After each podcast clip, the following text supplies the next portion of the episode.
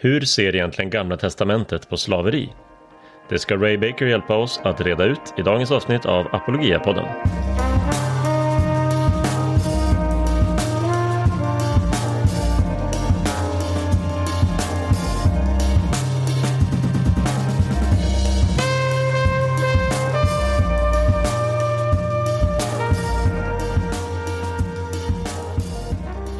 Välkommen tillbaka till Apologia-podden. Jag heter Martin Helgesson och dagens avsnitt är en specialare. Som ni märkt så har det varit lite glest med avsnitt här på sistone och det beror bland annat på konferensen Uppdrag Guds rike som ägde rum i Stockholm eh, här för några dagar sedan, 10 till 11 november. Det var fullt upp med förberedelser till den samtidigt som vi haft våra distanskurser och, och allt annat som vanligt i Apologia. Så därför har podden fått eh, ta en liten paus. Men eh, den här veckan tänkte jag att vi kunde bjuda på en liten inspelning från konferensen Uppdragets rike. Ett av nätverken under konferensen var Apologetiknätverket som vi i apologi arrangerade och Ray Baker, min kollega, hade ett seminarium där om Gamla Testamentet och slaveri. Hur slaveri behandlas och beskrivs i Gamla Testamentet är en av flera sådana saker som en modern bibelläsare kan studsa på och eh, som kan väcka tveksamheter och kanske till och med kan få oss att eh, tappa tilltron eller känna en, en form av skam över Gamla Testamentet. Vad, vad har du för människosyn egentligen? Så eh, jag tror att det här är en inspelning du kommer ha mycket nytta och glädje av att lyssna på med Ray Baker om Gamla Testamentet och slaveri.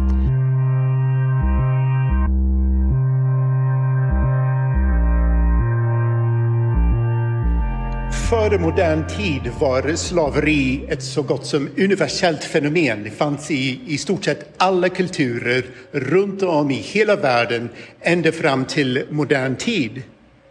Och till en viss grad så fortsätter den även idag, i vår tid, med trafficking, med människor som måste arbeta under slavliknande förhållanden runt om i världen. Och det är sant för alldeles för många människor i vår tid. Och eftersom slaveriet var ett universellt fenomen är det inte förvånande att slaveriet också finns i Bibelns värld. Och det faktum att de bibliska författarna inte uttryckligen tar avstånd från slaveriet eller inte uttryckligen pläderar för avskaffandet av slaveriet har använts som argument mot kristen tro. Det brukar se ut ungefär så här. För det första, Bibeln talar om slavar. I Gamla testamentet hittar vi inga förbud mot att äga slavar. I Nya testamentet hittar vi inga påbud att befria slavar. Alltså godkänner Bibeln slaveri. Vi vet att slaveri är fel Alltså godkänner Bibeln sånt som vi vet är fel och därför är kristendomen moraliskt förkastlig. Ungefär så brukar det att stå. En av dem som har, gjort, eh, som, som har slagit mynt av det här är ateisten Sam Harris. Och här har jag ett litet videoklipp som, eh, jag tror inte ljudet funkar, men vi ska testa i alla fall. Uh, I en intervju med Ben Shapiro pratar han just om Bibeln och slaveri. Och texten kommer på själva videon där. Vi får se om eh, vi kan höra ljudet också. The Bible, in my view, can't be the, the real repository of our moral wisdom in any sense because when you go to read it, you are forced to ignore certain passages or reinterpret them rather aggressively to conform to what you now in the 21st century have every reason to believe is good or a direction worth going socially. So, you know, it, it is just an inconvenient fact that slavery is endorsed in the Bible. It's, it's explicitly endorsed in the Old Testament, and it's it's certainly not repudiated in the New, right? And you know, Jesus told slaves to serve their masters and to serve their Christian masters especially well. So, there's no place in the Bible uh, where you can get a, a truly compelling case against slavery because the creator of the universe clearly expected slavery to be a human institution. Well, except for abolition. Sam Harris utvecklar samma eller liknande idéer även i boken eh, Brev till en kristen nation. Och där skriver han Hela den civiliserade världen är idag överens om att slaveri är en styggelse. Vilken moralisk vägledning får vi av Abrahams Gud i detta ämne? Rådfrågar man Bibeln visar det sig att universums skapare förväntar sig att vi ska hålla slavar.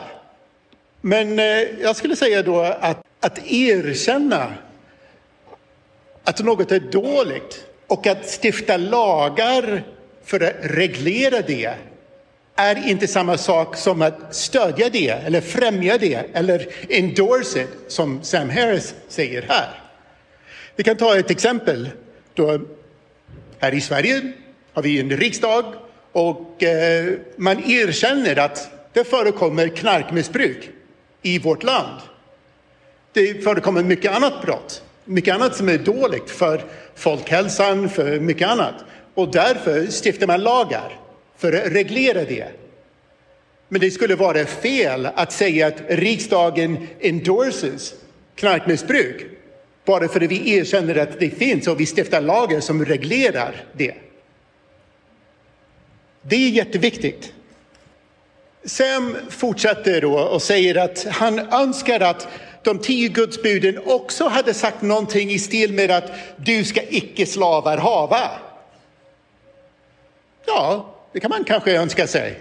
Men faktum är att Mose aldrig sa det i de tio gudsbuden. Men om man fortsätter till nästa kapitel i Andra Moseboken kapitel 21 där ser vi fortsättningen att den som rövar bort en människa ska straffas med döden vare sig han har sålt den bortrövare eller den är påträffas hos honom.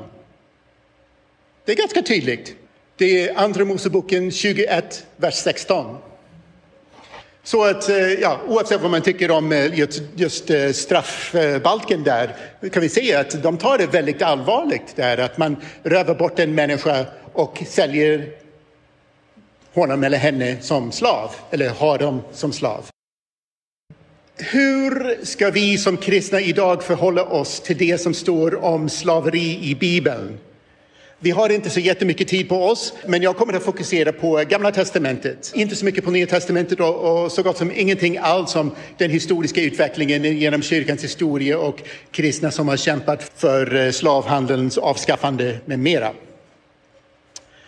Men när vi pratar om slaveriet i Bibeln måste man vara noggrann med definitioner.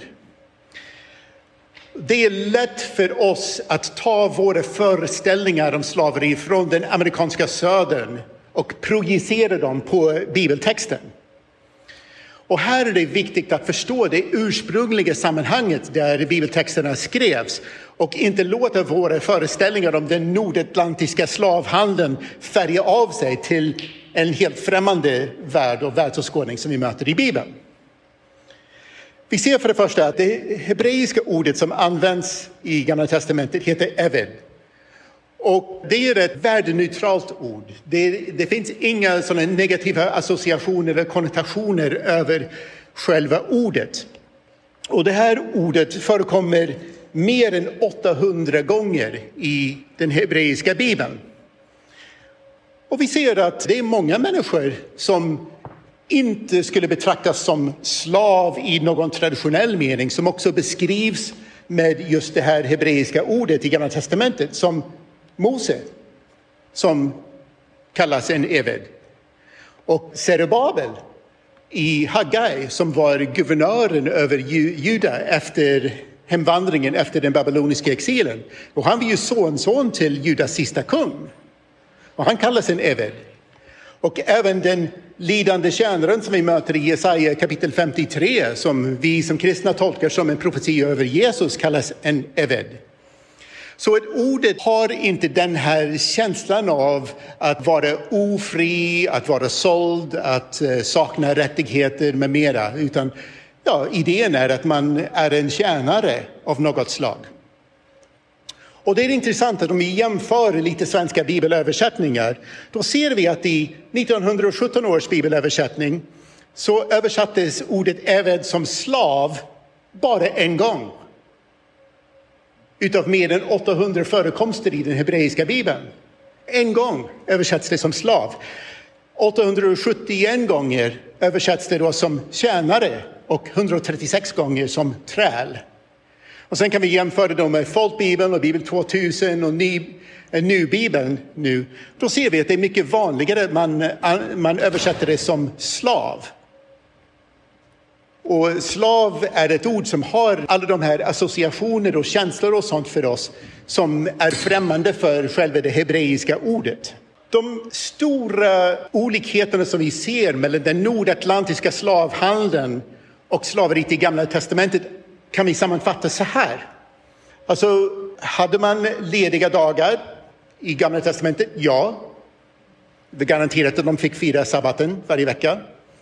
I romarriket och i Nordamerika? Ja, nej, i romarriket inga lediga dagar. I Nordamerika det varierar lite grann. Fick man tillräckligt med mat i Gamla testamentet? Ja. Romarriket och Nordamerika? Nej. Hade de juridiska rättigheter, till exempel att Eh, uh, rätter till eh, reparationer vid kroppsskada eller eh, rättigheter att stämma sin, sin mästare? Ja, när det gäller Gamla testamentet, nej i romarriket och nej i Nordamerika. Fick de skydd för sexuella övergrepp? Ja i Gamla testamentet, nej i de två övriga. Kidnappning fick inte förekomma i Gamla testamentet. Kedjor, inte heller. Inte tortyr, inte fysisk misshandel. Och allt det där tilläts då när det gäller romerska slavar och slavhandeln i Nordamerika. Så vi ser att den nordatlantiska slavhandeln var rasbaserad eller baserad på hudfärg. Det var vita europeer, vita nordamerikaner som tillfångatog svarta afrikaner och förde dem under fruktansvärda förhållanden i små skepp till den nya världen.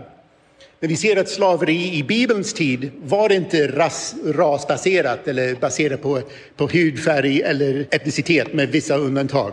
I Gamla testamentet ser vi exempel på ett hebreer som såldes som slav till Egypten, som i fallet Josef i Första Moseboken, och också egyptier som Hagar, som var en ofri arbetare åt Abraham och Sara. Så det gick åt båda håll. Nordamerikanska slavar hade så gott som inga möjligheter att frigöra sig från sin mästare. Men det hade man i Gamla testamentet. Så det, var till och med, det fanns tydliga regler över under vilka omständigheter de fick befrias. I nord, den nordatlantiska eller nordamerikanska slavhandeln så var barn som föddes till slavar, de var också slavar och ägdes också av samma ägare som pappa och mamma Eh, tillhörde. Men så var inte fallet med de hebreiska så kallade slavar eller ofria arbetare i Gamla testamentet. Nu, allt det här ser bra ut i princip, men hur funkar det i verkligheten? Ja, vi vet inte. Alltså läser man gamla, genom Gamla testamentet så ser vi väldigt tydligt att israeliterna var urdåliga på att följa Guds lag. Det är det som alla profetböckerna liksom klankar dem för. Att ni har glömt Herrens lag, ni har gjort det som är orätt, ni har inte gjort det här och ni har inte gjort det där och så. Så det är inte självklart att eh, slavar eller ofri arbetskraft verkligen behandlades med en sån dignitet och värdighet som finns i själva lagstiftningen. Men det är ett ideal i alla fall. Och det kanske är just på grund av den naturliga mänskliga tendensen som vi har att vara egoistiska, att försöka utnyttja andra människor, att Bibeln ger dessa regler överhuvudtaget. Över hur den ofria arbetskraften skulle behandlas. Men det är exakt samma tanke som vi har, som ligger bakom arbetslagen och arbetsrätten idag. Just för att vi vet att människor har en tendens att utnyttja andra människor. Hur blev man ofri i Gamla testamentet? Ja, i Gamla testamentet var fattigdom eller armod kanske det vanligaste skälet till att man blev en slav eller en ofri arbetskraft. Israeliter hamnade i, kunde hamna i ekonomiska svårigheter precis som alla andra. Eh, och då fanns det en möjlighet för dem att eh, sälja sig själva tillfälligt som slav. Men det ansåg man vara en eh, sista utväg. För att det fanns andra förebyggande åtgärder som också fanns som en del av traditionen där som, som kunde hjälpa de fattiga så att de inte skulle behöva hamna i en sån situation där de behövde sälja sig själv som arbetskraft. Som till exempel att man fick inte skörda ut till kanten på en åker så att de fattiga kunde komma då och, och ta spannmålet som fanns där eh, i, i, i utkanterna. Som vi läser om i bland annat Ryds bok. Att man fick låna pengar till de fattiga utan att kräva ränta. Till exempel var det också ett sätt att försöka att ger tillfällig hjälp till de nödställda utan att försätta dem i, eh, i ofrihet. Så, men att sälja sig själv som, som tjänare var eh, verkligen en sista utväg. Men här är det viktigt att poängtera att det är arbetskraften som såldes och inte människan. Det är arbetskraften som såldes och inte människan. I utbyte mot en mästare löste in en skuld som en människa hade så, så fick mästaren förfoga över slavens mark och då skulle slaven, eller den ofria arbetaren, tjäna sin herre i högst sex år.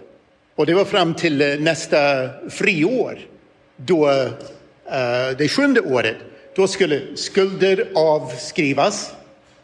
Marken skulle lämnas tillbaka till dess ursprungliga ägaren och slaven skulle få eh, gåvor eller resurser för att kunna starta på nytt, starta livet på nytt när man befriades. Så att mästaren ägde inte sin slav. Arbetskraften var inte riktigt fri, men arbetaren reducerades inte heller till boskap och fick inte säljas vidare till en annan mästare. Så det är en annorlunda situation än det som vi möter i den amerikanska södern. Hur skulle slavar behandlas? Ofria arbetare i det antika Israel hade vissa juridiska um, och mänskliga rättigheter. Alltså vi, som vi vet då byggde den nordatlantiska slavhandeln på just kidnappning och tra trafficking. Och det var någonting som uttryckligen förbjöds i Mose lag. I Andra Mosebok kapitel 21, vers 16, eh, då har vi den här versen som jag läste i inledningen att den som rövar bort en människa ska straffas med döden vare sig han är sålt en bortrövare eller den, den är påträffas hos, hos honom. Och vi ser också exemplet som jag nämnde med Josef som såldes av sina bröder till några midjaniter som i sin tur sålde honom som slav till Egypten. Detta betraktas alltid som en ond handling i Gamla testamentet. Josef sa till dem mycket senare när han försonades med dem. Ni ville mig ont det var en ond handling, men Gud har vänt det till något gott. Så det betraktades som en ond handling att sälja en annan människa som slav på det sättet. Det fick inte förekomma någon misshandel och om en, eh, en mästare till exempel slog ut ett öga eller en tand på eh, sin slav eller sin ofria tjänare då var det omedelbart att den här eh, slaven eller den ofria tjänaren skulle befrias. Vi ser att slavar hade vissa juridiska rättigheter där de också kunde stämma sin, sin mästare för misshandel. Och det var något, någonting som var unikt i just det, det, antika Israel som inte förekom i andra kulturer i den, eh, den antika Främre Orienten. Den ofria arbetskraften hade rätt till en sabbatsvila varje vecka. Som det står i de tio gudsbuden, precis i samband med sabbatsbudet, står det uttryckligen att, att det, det, är du och dina söner och döttrar och dina slavar och slavinnor och alla som finns i ditt hus ska liksom vila på sabbatsdagen. Vi ser också i Gamla testamentet att tjänare kunde ärva från sin mästare. I fallet Abraham och Sara innan de fick barn, innan de fick Isak, eller innan ens eh, Ismael föddes. Då säger Abraham, ja men då är det min slav Eliezer av Damaskus som ska ärva mig. Och det är just det hebreiska ordet eved som används då för att beskriva den här Eliezer som skulle ärva då Abraham ifall att Abraham dör utan barn. Vi ser att tjänare fick förtroende av sin mästare Abraham skickar iväg en, en tjänare på en resa med tio kameler och mycket pengar, mycket guld och silver för att hitta en fru åt sin son Isak i Första Mosebok kapitel 24. Och lite tidigare i Första Mosebok kapitel 14 och vers 14 så ser vi att han till och med gav sin tjänare ett vapen. Det ser inte alls ut som slaveriet så som vi känner till i, i Nordamerika. Nu, en eh, tjänare som blev så illa behandlad, om, om man blev illa behandlad av sin mästare, då fick man fly helt enkelt. Man fick eh, söka asyl i en närliggande by. Vi ser att israeliter skulle ta hand om förrymda slavar. Och motiveringen var att israeliterna själva tidigare hade misshandlats under tiden att de var ofria i Egypten. Det står här en slav som har rymt från sin herre och tagit sin tillflykt till dig ska du inte lämna, utlämna åt hans herre. Låt honom stanna hos dig och bo i vilken han vill av dina städer efter eget tycke. Du får inte behandla honom illa. Och det är också en radikal skillnad från det som vi möter i, i, i USA. Om man eh, påträffades med en förrymd slav i USA, då kunde man själv dödas. Och om man eh, träffade en förrymd slav, då skulle slaven antingen lämnas tillbaka till sin ägare eller så skulle slaven dödas. Och så finns det regler för dem som frivilligt ville stanna kvar hos sin mästare efter det att de här sex åren hade gått. För att för en del människor, man ansåg att man hade en, en bra situation, att man blev eh, omhändertagen på ett bra sätt och att man hade liksom skäligt arbete och skälig lön och med mera och så att man frivilligt ville stanna kvar. Och då skulle man gå och pierca örat mot, eh, mot dörrkarmen för att visa att man ville tillhöra frivilligt den här mästaren. När jag undervisade på bibelskolan i Frankrike där jag jobbade i flera år, då var det en kille som, eh, jag tror han ville bara ha öronhänge, men han sa, ja men eh, jag ska visa att jag vill tillhöra Herren. Så att han eh, bad någon tjej att köra en nål genom hans öra precis till dörrkarmen in till kapellet där på bibelskolan. Så vi börjar se hur den ofria arbetskraften i Gamla testamentet har större likheter med en modern anställning än vad den har med den nordatlantiska slavhandeln. För det finns en väsentlig skillnad mellan att reglera något och att godkänna eller främja något.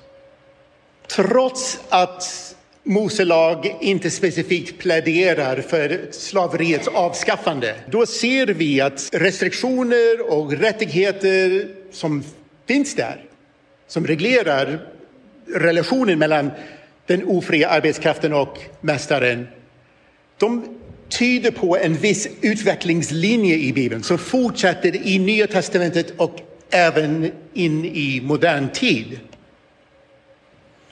För vi ser i Gamla testamentet att det finns rättigheter för ofria arbetare och restriktioner över hur de fick behandlas. Och Jesus säger då att han kom bland annat för att förkunna frihet för de fångna och syn för de blinda, att befria de förtryckta.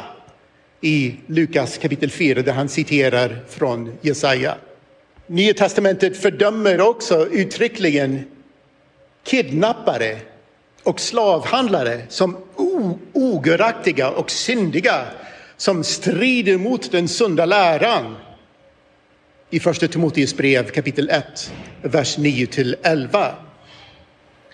Och Nya testamentet uppmanar också slavar att frigöra sig om de kan och insisterar på att ingen ska, ska välja att bli slav. När vi tänker på situationen rent sociologiskt med de första kristna, då ser vi att de första kristna saknade inflytelse i det romerska samhället där de kunde avskaffa slaveriet och förändra en sån djupsittande samhällsstruktur. De kristna var få till antal till att börja med och många av dem var själva slavar. Där vi ser att i en stad som Rom var det kanske uppemot en tredjedel av befolkningen som var slavar. Inte desto mindre så ser vi hur Paulus vädjar till Filemon att benåda den förrymde slaven Onesimus och ta emot honom som en älskad broder. Och i sina övriga brev då skriver Paulus väldigt ofta om vilka plikter och rättigheter slavar och mästare har gentemot varandra. Och förklarar att i Kristus är ingen längre jude eller grek, slav eller fri, man eller kvinna. Alla är ni ett i Kristus Jesus. Han menar här naturligtvis inte att eh, alla sådana distinktioner inte längre finns, utan att att de här eh, sociala olikheter och sånt som finns som slav eller fri, grek eller jude eller man eller kvinna, att det utgör inget hinder för att man ska kunna följa Jesus och att dessa olikheter ska inte ligga som grund för hur vi utvärderar olika grupper människor i vårt samhälle. Sen ser vi hur år 115 efter Kristus då upprättade kyrkorna särskilda fonder för att betala för frigivning av slavar.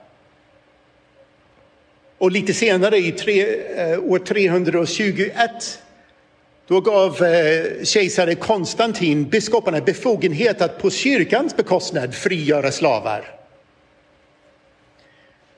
Detta gav tidigare slavar fullständiga rättigheter som romerska medborgare. Så vi ser att grunden som lades i Mose lag leder så småningom till att även de tidiga kristna, den första, de första kristna, kämpade för att befria slavar och hur sen vi kunde fortsätta gå genom hela kyrkans historia och hur det alltid har funnits kristna som har kämpat för att avskaffa slaveriet, då som når sin kulmen på 1800-talet. Jag inledde med att citera Sam Harris. Men varför är han så upprörd? Varför har han så, varifrån får han sina invändningar mot slaveri? Det var ju allestädes närvarande i den antika världen. Och vi ser att grunden för mänsklig jämlikhet och värdighet och mänskliga rättigheter är något som kommer från Bibeln och inte från en naturalistisk världsbild med dess idéer om utilitarism och de starkastes överlevnad. I Bibeln får vi läsa att människan är skapad till Guds avbild. Och därmed har människan, alla människor, ett stort värde som är oberoende av kön och etnicitet och ekonomisk status. Det är klart att slaveri var ett stort problem genom största delen av mänsklighetens historia. Och det är klart att en del kristna även in i 1800-talet använde en dålig utläggning av Bibeln för att rättfärdiga det som de höll på med. Och det måste vi liksom göra upp med. Trafficking och modern slaveri är fortfarande ett problem. Och jag är otroligt tacksam för många kristna organisationer runt om i hela världen som kämpar för social rättvisa på biblisk grund. Nu är det ingen av oss som sitter här slav i någon historisk bemärkelse. Men vi är inte heller fria. Alla vi som jobbar åt någon annan har vissa plikter som begränsar vår frihet. Vi förväntas gå till jobbet. Vi förväntas göra rätt för oss. Många anställda behöver till och med skriva under en NDA, Non-Disclosure Agreement, där man som begränsar vad man får säga eller skriva om det som man gör på jobbet. Många människor är inte fria att bära vilka kläder som helst på jobbet utan man måste ha uniform eller kläder av en viss typ. Men vi anser inte att den här ofriheten är moraliskt förkastlig. Relationen mellan en arbetsgivare och en arbetstagare är inte fel i sig, men den kan lätt utnyttjas. Och det är därför vi har lagar som reglerar allt sånt. Bibeln beskriver människan som antingen slav under synd eller slav under rättfärdighet.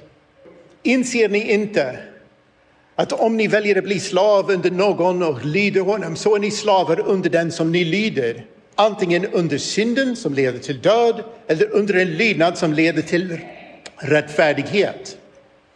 Men Gud var det tack. Ni som en gång var slavar under synden valde att av hela hjärtat lyda den undervisning som ni har fått. Nu är ni fria från synden och har blivit slavar för rättfärdigheten. Jag använder en mänsklig bild för er mänskliga svaghets skull.